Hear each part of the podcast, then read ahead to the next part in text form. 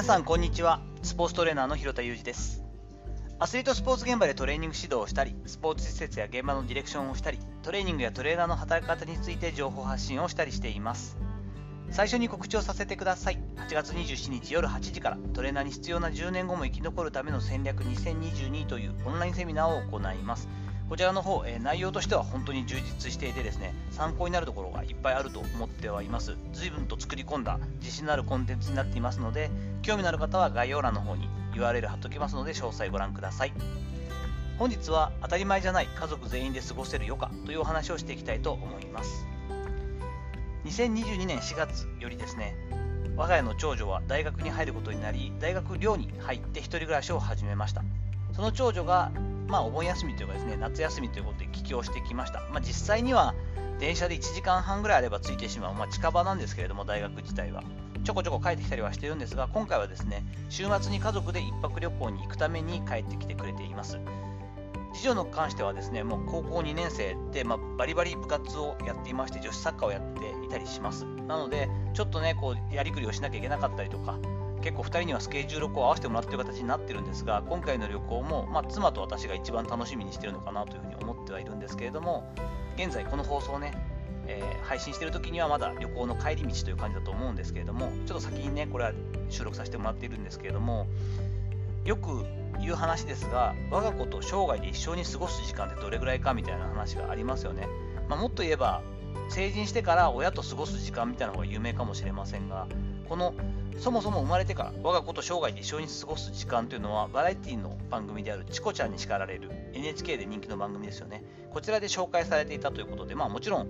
個人差というか家族によって違いはあると思うんですけどその数字というかこう数が結構衝撃的で母親で約7年と6ヶ月。父親に関しては約3年と4ヶ月ということで我が家も典型的にこんな感じかなと思ったりします。一番子供が必要としてくれている小さい頃、えー、上の子が小学校4年生で下の子が小学校2年生ぐらいから私は、えー、単身赴任で大阪に行ってしまって4年ぐらいいなかったりもしますし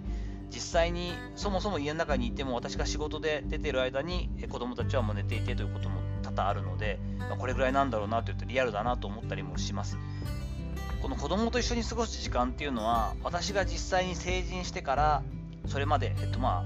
うちは片親で途中から母親1人が育ててくれてたんですが今高知に住んでいる実の母親であったりとかそれこそもう私が中学1年の時に正式に離婚しましたが、えー、その後年に、まあ、最近は会うようになったのがすごいとは思うんですが年に一度ですねほぼ。で数時間会うか会わないかという父親に関してなんかもっとですがこの2人と実感するのは、まあ、残された一緒に過ごせる残された時間の少なさは特に感じています。そう考えると今長女が19になるわけですが、まあ、20歳成人過ぎて今17の次女が3年4年経って成人してからですよね。そこからじゃあ果たしてどれぐらい同じ時間というか一緒の時間を過ごせるかと考えると、まあ、どれだけ少ないかというと、まあ、想像を絶する少なさなんだろうなと逆にねずっと実家にいたりとかですね家から離れられない状態なのもそれはそれで困ったもので私自身がそうであったようにどんどんどんどん外に出ていったり家に帰ってくることがまちょっと億劫になったりする時期もあって当たり前のことなのでそういった感じであのどんどんどんどん自立してもらわなきゃ困るんですけれどもでもまあね寂しいもんではありますよね。少しずつ親の方が子離れしていかないといけないんだろうなというふうに思ったりしています。ということでねなかなかこう今後もじゃあ家族4人で旅行に行こうぜって言ってもね集まらないということがなかなか集まれないという現状が出てくると思いますので当たり前じゃない貴重な時間家族で水入らずで過ごせる時間というのを十分に満喫したいと思っています。そんなことでね普段は大体どこに行くにも仕事用のパソコンを持っていくんですけれども今回音声配信するって毎日やってるからといってですねパソコンを持って、え音声配信の道具を持ってちょっとこれから入れるからっていうのはちょっと興ざめなので今回は1泊旅行ということで何も仕事のものを持たずに、え家族でゆっくり過ごせるようにしようと思って収録を先に入れたりしています。さていかがだったでしょうか？本日当たり前じゃない家族全員で過ごせる余暇というお話をさせていただきました。本日の話のご意見やご感想などあればレター機能を使ったりコメント欄にお願いいたします。いいねフォローも引き続きお待ちしております。どうぞよろしくお願いいたします。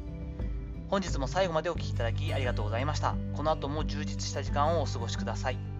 それではまたお会いしましょう。広田裕二でした。